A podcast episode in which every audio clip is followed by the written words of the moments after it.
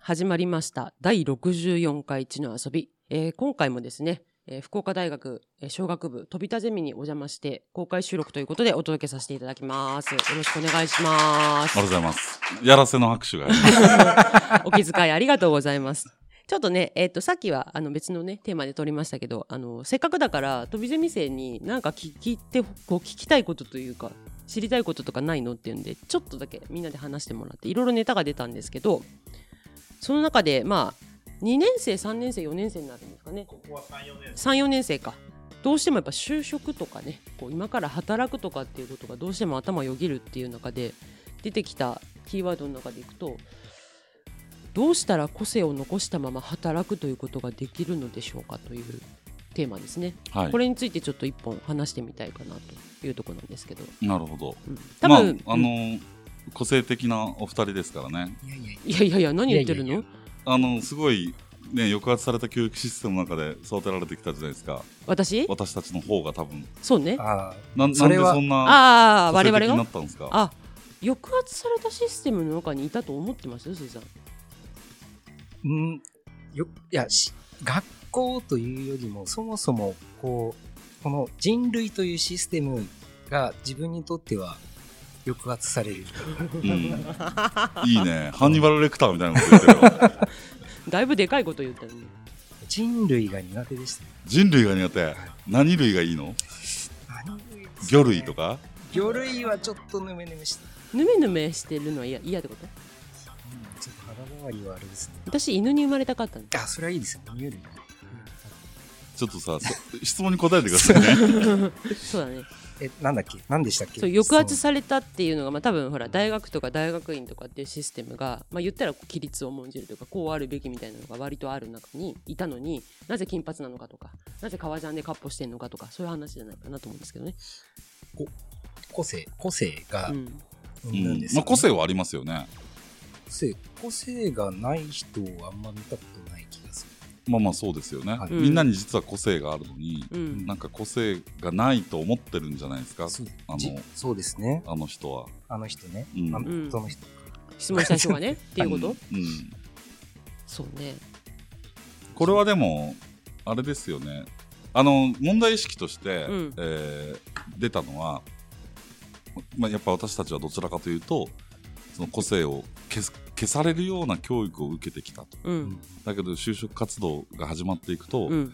あの個性を重視した面接があると。うんあなたの個性は何ですかとそうそうそうそうだけど会社に入社したらまた個性が消されるようなうん職場になると、うんでこの中でその個性っていうのをどう捉えていいのかっていうんう、うん うん、あのリスナーさんからのご質問なんリですスよナーさん、そうですね、はいラジオっぽいですね。うんはいまああの 多分ラジオっぽいですねラジオですよラジオですうね。ん別チームからも同じような形で、うん働きながら自分たちの個性を失わないっていうところのバランスみたいな質問も似たようなところで出てきてたんで、で多分ねその、皆さんうがん意識してるのってその個性とそれを出すことによる恐怖心とのバランスを取ってると思うんですよね、うーん恐怖がない程度に個性を消さなきゃいけないと思ってるんじゃないですかね、恐怖があるっていうことは何ですかプライドがあるってことですかいやプライドがあるっていうかそういうだからそういう教育を受けて怒られてきたんじゃないの個性を出すと怒られてきたでしょすずさん鈍感すぎですよ もしいやいやい や、なんか、うん、生きづらかった。何が生きづらかったの何が生きづらかったんですかね基本的に何もかもできない、まあできないと一般的に思われるような個性を持ってたので、うんそれあれでしょ宿題が出せないとかそういうことね時で間もが九州大学の工学部入ったんでしょはい。一般的にはさその勝ち組じゃんて旧帝国大学ですよっていう風な認識らしいですね。うん全然自分にその認識はないんですけど。うんだってそこに入ったら、またそこの、なんですかね、あって、いろいろ。はいはい別に、周り見渡したらみんな旧大生だ。そうそうそうはいまあでも入れたわけじゃん入れない人が多いまあその大学がどこかはどうでもいいとそう思うんだだ、どうけでどもいいと思うんですけどうでもいいと思うんだけど一応その偏差値的には上位のうん俺は宿題できなくて行きづらかったとかって言ってるのは、まあ、嫌味でしかないわけです今のとこちょっと待おってーっと林田方がいつも後藤に向くが今日は鈴木に向いておりますよ、うんまあ、2人とも旧大だよね。あそうですね私も最終学歴的には九大のあ、大そう学か院で。す学部は熊本大学。はいそうですねう、んはい、まあ、熊本大学も旧帝国大学に準ずる大学ですからね。論文だけで生きてるんで私はまあ、一高ですよね、要は。そうですそうですラフカディオ・ハーンと夏目漱石が教えてた場所でしょ、夏目漱石座像がありますからうね、ん、そうあ、五校か。五校です熊ね本五校はい、ですよね。うんそしたらまあ、そう後藤さんも一応ね、うん、後藤さんはなんかね、やっぱ、あのー変わってるよね。あー林田さんに言われると褒め言葉ということでいいんでしょうか なんかこう、40を超えてなお丸くなってないのがすごいなと思う。なってるいやー、やっぱね、なってるなってる後藤さんは危ないですよ。何が あの刀を片手にぶら下げてうん歩いてる感じ。いやいやいや鞘に収めてるいや、鞘に入ってない。鞘持って ない。巌流島に捨ててきたでしょ。武蔵武蔵。そうじゃ小次郎です小よ。次郎の方か小次郎、小次郎。 今言い過ぎたと思いましうた、ん。いや、なんかもう、その、半径2メートル以内に近づくと切られる印象があるんですよね。切ってないですよ誰もいやめちゃくちゃ切られてるよね、俺たち。えいや原稿出せとか、原稿出せとか。言ってないし、それはこっちねうん、でそれはほらねあ今2のヶ月分遅れてるんですけど。そうですよねそれをね全く言ってないからねもうね他の原稿で埋めたことすら言ってないですけど、ちょっともう一回質問を思い出してもいいですかはうい。んなんでしょえ個性を個性とこうほら没個性化するじゃん社会に出て働く、まあ、スーさんはサラリーマンしたことがないからうしたことないんです個性を消す職場というものが分かんないよね逆に、そうですねうん別に自分が個性的になろうと思ったことはうん、多分一度もないですけどそうならないとなんですよ生きられなかった要は何も看板がないわけであの独立してやるっていうのはうん、だからあの記憶してもらわないといけない覚えてもらわないといけないっていうのが、まあ大前提と別に目立ちたいとかじゃなく認識してもらえなければ要は生死まあ生死に関わってたわけですね極端にうん。いう意味で、まあ、個性を身につけざるを得なかったみたいなところがありますけどうん、まあ、ちょっと自分の話だと言いにくいのかなきっと分かりにくいよねあのなんで世の中は人の個性を消そうとするんでしょうねああ学校しかり会社しかりまあなんだろうちょっと昔のことはよくわからないですけうど、ん昔そのなんだっけ大量生産大量消費の時代、要は働けば働くだけ物は売れてっうんていう時代は一番効率がいいのっていうのはもう指令してその通り動いてはいあのもうとにかく同じだけぐるぐる回るかどうかみたいなものが要は利用価値というかはい付加価値が高かった、うんでそのまあ教育っていうのがまだその時の価値観を引きずったまま要はそうやってきたからっていうのが引き続いてるのかなであのそうやってきたから以外の理由をあんまり考える暇がないというかうん仕組みがないというか、まあ、そんな風に思ったりするんですけうんど、どうなんですか、いやいやまあそれその通りだと思いますうん、逆に林田さんは自分の個性を生かすとか生かさないとか考えたことありますかいや俺もめちゃくちゃ個性ないですはもう何言ってるもう超優秀なサラリーマンになったと思いますよ残ってたら残ってたらでしょ、うんでも残ってないじゃん 残ってない、うん事実なんかでもあれだね、うん怒られたりはしてたね会社で僕あの武勇伝いっぱいありそうだよねそうそう一番最初に入った会社が日本銀行というはい官僚的な会社なんですえけど、えええ普通ね3年目までうんコンサルタントの部署には行けないんですよ、うん僕ね1年の入社1年目の夏に、うんあの経済調査課っていうところに移って、はいはいはいはい景気判断をうんする仕事をしてたんですけうど、んで僕が1年の夏にうんそこに行ったがために、うんその行くはずだった3年目の先輩が、うんいけなかったんだ行けなかったの、うんでなんかね会社の飲み会の帰りに会社ちょっと来いみたいなは話にあなってはあはあはあわ怖っあの駅のねうん自転車置き場で先輩をぶん殴ってねえ自転車がドミノ倒しにバーって倒れてってお前ちょっと全部倒して帰れよのの直して帰れよっつってうん翌朝うんその上司にあの呼び出されて、お前いい加減にしろよとかって怒られ方はしたけど、あだ誰が誰を殴る俺が先輩を殴ったあ、。そうなんその呼び出した先輩をねそうそうそう。何それじゃあ居酒屋で一個もせせぬまま本当にいや、もうそれ酔よっ払った後さ。あその飲んだ後に飲んだ後に、うんうんお前ちょっとふざけんなよ、みたいな。調子乗んなよ、みたいな。まあ、そう、プライドの塊ですから。あーそれ22とかそんぐらいですよね。そうそうそう。でも、その、シャーシーなと思って、パーンってやったんですよえ待って待ってそんな林田青年に23歳よ、もうこれ。うんなんで私は刀振り回してるって市場いや、その時は俺は言われてたの。林田、刀を鞘に収めろ。あはあはあはあ同じこと言われてた。いやいやいやいや私いただいたものを分送殴っなていはる。そうそうそうそううんそう。返さあの幼稚園の後輩として、そううん、返されてる今はね、ちゃんともうバ収めてますから。バトンを受け取ってるみいたやいいでやす。いや違うでしょそっかえそれはその後まあそういったなんかこう上からの圧みたいなよくわからないこうそれ嫉妬ですよね言ったら、まあ、嫉妬ですよね。うんあのー、なんだろう。お前ら、お前は3年間冷や飯を食うんだみたいな。うんずずっと言われてたわけ、その3年目の先輩にうん。うんうんあ、そうなんですか。いや、別に3年ぐらいなんちょなんじゃないですよ。うんその、うんまあ、要は、金庫の業務と、うんえっと、国債の、うんうんえっと、電子、電子系の業務と、うん業務系の業務をうん、こう、3年間やるっていう。うんまあ、当然、そう当然それは覚えた方がいい業務なんで、うんうんうん俺も全然、あ、やりますよって感じだったんだけど、うんで、こう、真摯にやってたら、うんで、その、言ってる時点で舐めてるじゃん、その3年の先輩は。そそうねっていうような話を、俺、あー居酒屋で偉そうにしたんだよね、多分なるほど表出ろみたいな表出たるわみたそいなして勝っちゃったみたいなそうそうそうそうえードラマみたいですねいやいやもう酔っ払ってるんでね年齢とか酔っ払ってるとか。いや昔はやっぱね気早かったんですよああののー、なんかやっぱ個性あったんでしょうねいや今もあるって何言ってるの結構。それで個性なかったら結構困僕るだからあ、の日銀の面最終面接で面接官に「お前辞めるなよ」って言われましたもんね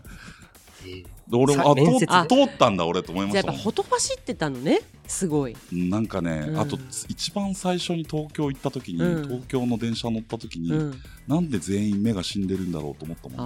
ああの混俺乱としてたはんだ俺はこんな目にならないってあななるほど、うんなってないねってないでしょなってないうん目力だけは意識してますすけどなまあんかあのめ目が見えないぐらい細いんです けど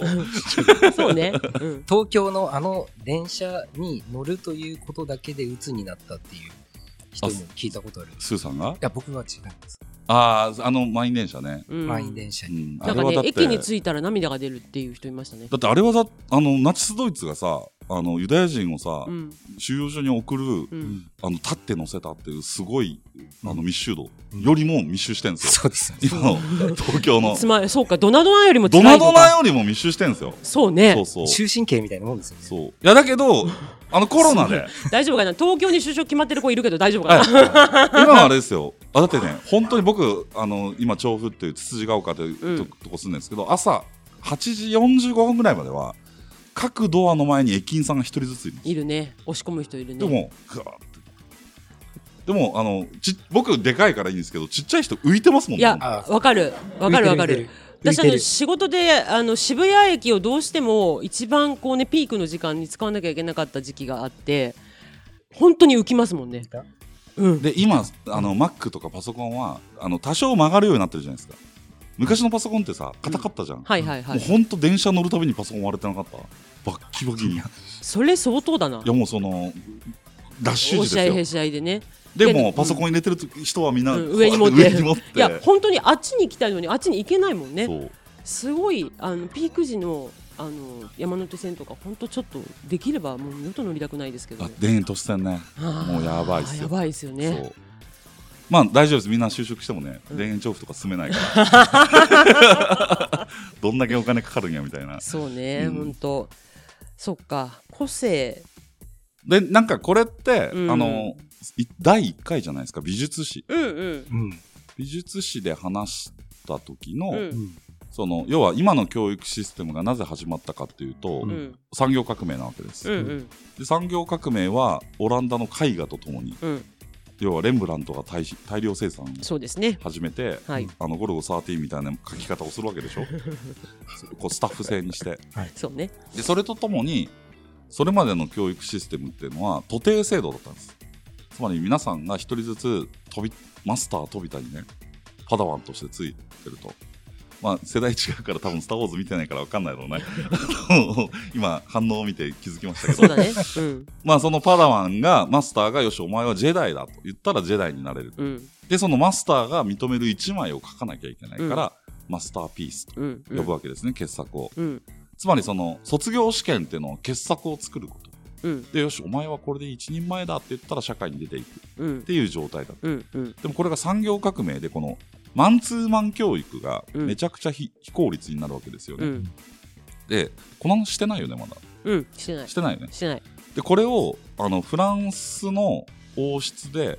あの効率が悪いからだからフランスはこのローマ教会がこの徒弟制度の権利を牛耳ってるわけですよねうん。でフランス王室が初めてアカデミーを作るんですうん。学校、うんでこの時に初めて学校を作った人がジャン・パプティスト・デ・ラサールっていう、はい。ラサールさんってなんかいう。、いやラサールはやったねなんかちょっとやった。うんそうそれはね、うん一回目じゃない。最近。うん。最近やった。でラサールが学校を作った時うに、ん。えっと要はマスの教育っていうのがうんできないのよ、うんえっと教育学が必要になるうん。で次にできた教育システムとしてできたのが師範学校ですはね、いい、わゆるはい教育大学、あの先生を作る学校。そうで、んそこで教育学を収めた人がアカデミーで、うんがうん学校教育をす,、うんるっていう制度にのっとって今の日本教育もある、うん。うん。うん。ところが今、うんやっぱそのスーさん言ったように、うん大量生産大量消費っていうこの産業革命以降あった産業社会の前提が崩れる中で、うん。このマスの教育がいいのかどうかもよくわからない、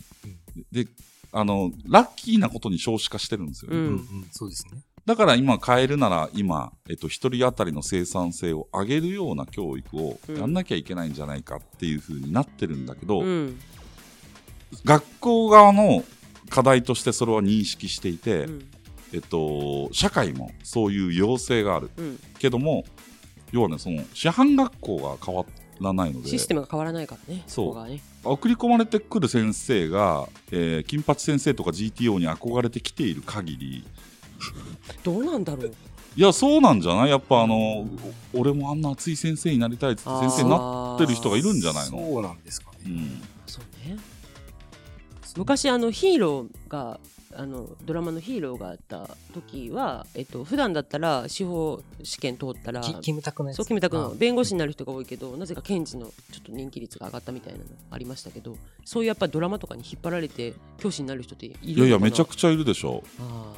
教師ビンビン物語なのかいやいやいやいやそれ違うよね あれ違ったっけうんトシちゃんそういう先生だっけトッションだって熱血で熱しょ血だっけあそっかそっかそっそうかそうそうそそっかうビンビン物語が学生には全く通じませんよすごいでしょなんならトシちゃんも通じませんよ今つけれないですよねタイトル「教師ビンビン物語」ああー無理ですすね、ちょっと卑猥じゃないですか、うん、何もかまもあダメでしょうね、聞く人によってはですそうそう、はいやっぱバブルってすごい時代ですよねいやーもう一回来るといいなと思いますけどねいやもう来ないです、うん来なあいですもう一回来るかもねバブルはいや来たらいいなと思ってそうなんですかうん、うん、楽しいだろうなと思って、えだってこんなにインフレなのにこんなに金利低いままにしといたらバブルになるよ絶対なるよねそう思うであのクラッシュしますから見といてください大クラッシュ楽しみです 巻き込まれないようにしようと ねいやいや巻き込まれるよ本当、うん、まあ、もうその時はね、欧州平八郎に爆死しましょう。 そうねそうそうそうそう。それはそれで楽しいかもそうかそうね。なんかなんでしょうね個性っていうのをなくすかどうかみたいなのがえなくならないよねって私は思うんですけどまあ、なくならないし、うんえっと、要はさっき言ったように、俺は恐怖心で抑えつけられてるだけで、んそれはどういう恐怖心かっていうと、うん就職できないのではないかと。飛田先生に気に入られないと就職が決まらないのではないかとか、 うん全然関係ないです。富田先生にその力ないです。うん、そうですねけど、思っちゃうのね。そういう教育を受けてきてるから。その要は自分の、えー、と所属するゼミの先生の OK が出ないと卒業できなあいしこれはだからみねたいな中高の受験ですね、えっと、学校の先生に気に入られないとうん内申点がもらえないうんうんうんだからね中学校受験って、うんあの高校受験はある程度、うんあのもうね学力で判別できるじゃないですか、うんうん中学校受験ってうん圧倒的に女子の方が内申点いいんですよ、うんうんうんだって宿題出すもん女子あー男出さないですよねどっちかっていうと傾向的にはねそうねだから学習塾にめちゃくちゃ通ってうん偏差値高いのにうん宿題を出してなくて学校の評定が足りないから中学受験私立落ちましたみたいな男の子がいっぱいいるわけあーでそれを男女揃えようっつって男女揃えてたからうんなんじゃこりゃっどっかて今もでどっかで起きたね大問題になってうるでしんうょんうんうんうんでまあそんな世界なわけですよ世の中はあだからこれを打破するにはえっとさっき言った大学名も関係ないしーうんえっと会社名も関係ないうんあなたが何するんですかっていう世界うをん皆さん若者が受け入れれるかどうかですよそのなんか就職できるできないっていうのはなんか生活できないんじゃないかっていう恐怖なのかなで違なうよなん就の恐職怖をしないと人間じゃないみたいなさかあのこれを通ってこれを通ってこうならないと人としてダメだみたいなレールから外れちゃうみたいな恐怖なんじゃないの生きてるだけじゃダメってことですね生きてるだ生きてるっていうだけだったら別うんにサクサク生きてるわけじゃないですか、でもやっぱり言ったら4大に入りましただったら次はもうこれで就職してそれなりの名前のある会社に入るのが親御さんも安心するだろうし自分も多分それがいいと思うみたいなことかなでこの話もちょっと前出たけどうちの息子が今中なのうんうんうんうでんその高校受験して今都立高校通ってるんですけど、あのもう都立しか行かなくていいうんであの僕ベトナムのホーチミンでもお店持ってるんですよね、うんでおベトナム人だけで回してるから、ん日本人のマネージャーが欲しいと、うんでその息 子にその都立高校落ちたらお父さんがそのコンサルしてる N 校に入ってん通信制通信制だから、うんでホーチミンで3年間店長してこいと、うんでそこでそれだけは嫌だったんだろうねいやそこで英語もベトナム語も経営も学べて、うん3年そ後、うね高校の資格だけ持って帰ってきたらお前 SFC ぐらい入れるよそっつうってね楽しいだろうねそうそのう方もうそれがもう高校で勉強するより早いからっつって、うん中3の春休みにね、うん中2の終わりね春休みにべ家族でベトナムう行っんて、うんでパクチーがダメであパクチーが食べれなかったなるほどそでれは俺もうはちょパっとクチー食べたくないっつって偏差値15上がりましたからねすごいね、パクチーのもたらす紅葉。そうそうそれまで勉強しろっつっても一切しなかったけどはこいつマジやと旅コリア行ンまでダー来た万と歳、うん、俺はパ俺はベトナム来たら餓死してしまうっていうあ、恐怖から。恐怖から、生と死ですね、それはそうね。そうそうああいやはあ。その恐恐怖っていうのはキーワードかもしれませんねでもね多分ベトナム行った方が面白かったんですようん。めちゃくちゃ個性的な人生じゃないですかキャリアじゃないですか、まあまあそれはそうですね反抗してねどんどんどんどん普通になっていってるわけ今だから、大人からすると、それってやれるなら楽しいよねって、今思うよね思えるけど、うん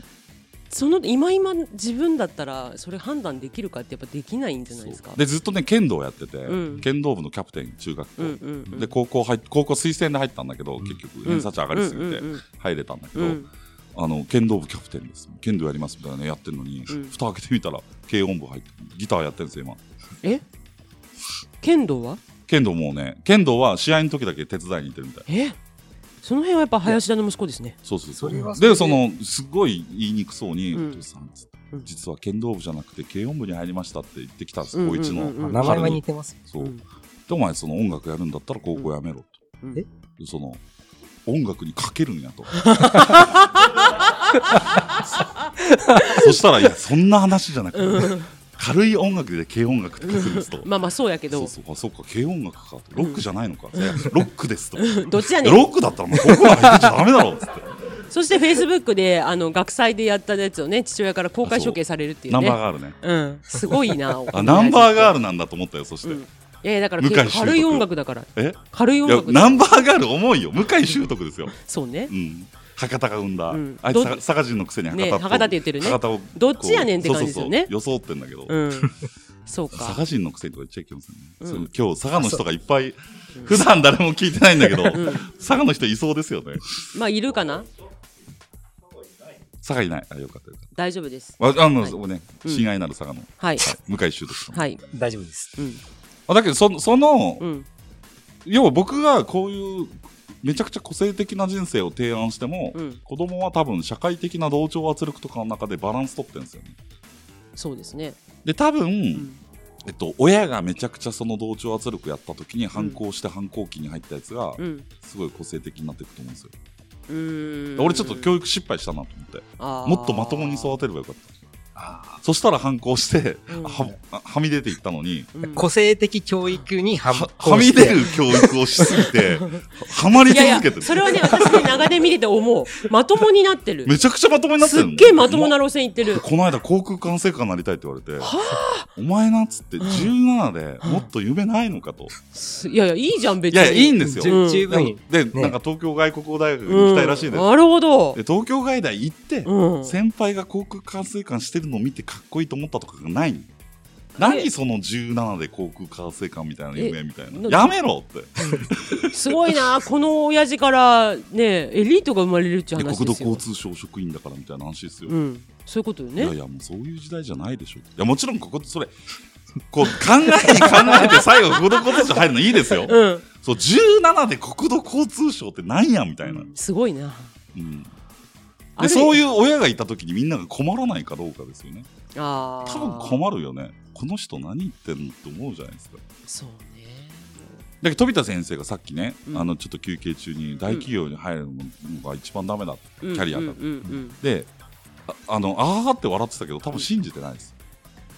そたうだね自信がなくて大企業受けないかもしれないけど、うん入れるもんなら入りたいと思ってるそして先輩たちで、うん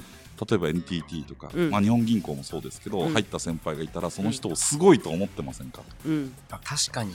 あの僕も大学生、まあ、研究室とか見た時に、まあ、その就活イベントとかあるわけですよ、ね。であの、まあ、ほとんどみんなあのもう大企業しか見てないなんか、まあ、たまにこう中小企業のイベントとかがあったんですよね正直完全にあの見下してましたその時、まあ中小企業の人たちをね、はい、うんもうなんかこっち行くっていうのはあの終わりだとうん、いいう感じで見てました確かにその時は。やでもやっぱりね僕はコンサル先が全部大企業なんですようんね、うんであの大企業の人たちとこう話してて思うのは俺の仕事なくならないんだなとしか思わないですうんうんうんうん全然見えないんですようんだからこうちょっとこれ社名は出せないんですけど、はいある、あのー東京のうん電鉄会社ってはいれちもゃうった、大ダメよもう大体わかる。うんあいや電鉄ではないんですけどちょっとあんまり言うと社ま名あまがあ分かまあるんまあでその辺のレールウェイな感じでですねそその人たちと最初話した時に言われた言葉が衝撃で、うん俺たちは40億かけてビルを作るプロなんですうんうん2000万円で地域づくりの仕方がわからないって言われたんですよ。ほう任してください、2000万円みたい な。そうねうん、なるほど 何でもできますよみたいな。そういうことかでもいつも何十億っていうのを動かしてるから、うん桁がその各ね、駅でうん2000万ずつ予算やるからうんうん町おこししろみたいなうん指令うがん会社としてある。まあえっと何かっていうと電車が走ってるところの地域が活性化すると住む人が増えて自分たちの駅を使ってくれる人が増えますよねっていう街づくりをしましょうっていう話です、ね、そうです、そうです。で、まあ、あの東京の会社にはそういう余裕があるんですね、うんまだね。地域貢献みた地いな域ね貢献みたいな。なるほどだから、その、もう企画できないわけですよね。そうねだから企画力があれば勝てるんだなって2000万じゃ何もできないみたいになってるわけそうでしょそうただやっぱそこに入っていくのにうん難しいよね、村にその村に入っていくのにパスポートがいる、はいはいはいはいでそれそれが元日銀とかっていうパスポートはすごい役に立ったなるほど降りやすいと。そうだけどそのパスポートを取るためにうん一回大企業という、あの登録をしとくのはパスポート登録をしとくのはいいあ私まさににパスポート的生き方です、ねあ元リクルートですよねそうでとすか、えっと、九大出身で元陸っていうところで九州で生きていくなら大体のおじちゃんはこれでうんって言うだろうっていう戦略的なあれで何にもその中では学んでないですまあでもやっぱ九州はね、うんまあこれも何度か話しましたけど、うんやっぱりつまんないですよ。 大人がつまんねえじゃないですか。そうねあの飲み屋で若い頃ね27、8でき僕27で起業したんで28、9の時に飲み屋で偉いおっさんと飲むわけですうよ。んお林田面白いなっつってそれで終わりですうよ、んうん、もうただ消費されてるだけなんです。そうね時間泥東棒京だねで東京に2011年に移って、うんまあ、半分ずつの生活始めたんですけど、うん東京でエラオスさんと酒飲んでる時に本当に一発目の飲み会でうん「林田面白いな」俺の予算300万しかないけどなんかできるか?」って言われたんですよ、うん、これが東京と福岡の違いなんだやっぱねえっと死者文化なんですよやっぱなんだかんだ言ってだから使える金額にもが限度あるし権限もないしっていう感じじゃないですか、そうれはねうんだからそういう意味で言うとあの本当に先生が言うように、うん大企業の福岡支社にいても全く意味がなくて、うんそれだったらなんかまああもうそんなね零細企業に入る必要ないけど、うんまあ、社員50人とか100人のベンチャーとかそれぐらいの規模の中小企業行った方がうん何でもやれやれるし、うんまあ、そこはいいんじゃないかなっていう気はしますけどね。うんはい、一応あの僕キャリアセンター委員なんで、はいはいあの大企業ダメだっていうのはまあ一つの表現で、うんあの就職先は学生が行きたいところはどんどんフォローしまそうですねす。はい、これはもうちょっとちゃんと言っとかないと。はい、まあカカットしますけどね。はいあのキャリアセンター委員なんであの学生の就職先をどうこう言う通りは全然ない。はいあちょっと天の声が入ったみたいですけはい、ど、ははいい、そうそれだねけはだちょっとから多分、えっと、林田先生とスー社長と私が絶対的に違うのが私も10代から物書きになりたいと思って生きててそれを仕事にするっていうのが何だったらできるのかがわからないまま就活も何もせずにとりあえず編集者っていう仕事だったらできるんじゃないかでリクルートしか受けてないみたいな感じで基本個性を消すつもりが一切ないでその後にもサラリーマンやるんだけどえなんでって文章書いたりとか広告作ったりとかって誰のフィルター通るかで全然表現変わるのに今日みたいなこの革ジャンでね出社してたらある日朝礼で女の先輩から遠回しに言われるわけですよ。なんかねって出社してる時だって自分がね会社員としてうちの会社の社員として見られてるんだからライブに行くような格好で出社してる子がいるけどどうですかねみたいなことを言われてて私自分のことだと思ってなくてえそんな人いるんだみたいな感じで聞いてて後からお前のことだよって言われて俺みたいなまあその後私は全く革ジャンやめませんでしたなぜなら仕事でちゃんと得意先に行く時はジャケット着てるしなんなら、ね、さその先でどなたかが亡くなった時のためにも服までちゃんとロッカーに準備してたので出るとこ出る時ちゃんとしてるからいいじゃんと思って結局やめなかったそこで。で結果的にその会社どうなったかって言ったら倒産しましたっていうのがあるので私は全く個性を消す必要はないかなと思って生きてまですすねうん。あの浪人になったんですよねそこでね浪人浪人。あ武士の浪人そうそうそうそう、うん浪人って英英辞典で調べたらね、うん意味が2つあって、はいあのアンエンプロイメントサムライと、はいアンサスサクセスフルスチューデ ントやっどぱっちもやってるそうそうえでー浪人になってうん一切りごとになったんですよね、うん切ってないけどねうんうん、そっかだからなんか個性をいあの生かしながら仕事するっていうのができない会社なら入らない方がいいと思うまあ、もしくはまあ簡単ですよあか簡単にできることとしたらレールから外れればいいんですよねだから就活しなければいいんじゃないですかしてない人が言ってるよそういうことじゃないですかいやいやいやあの就活してもしなくてもいいんですよではい一回働いてから、うんえっと、もう一回大学に行ってもいいし、うんそこで働いてもいいし、うんあの選択肢が一つだと思ってることがすでに没個性であってそうですねでもそれはそうねおそらく親との戦いでもある、まあそうですうねん、あるねそれはね私全部事後報告だもんな会社辞めましたとかいうのも俺結婚も事後報告だった 結婚したわ上がおった わえそれじゃあ誰の名前書いたの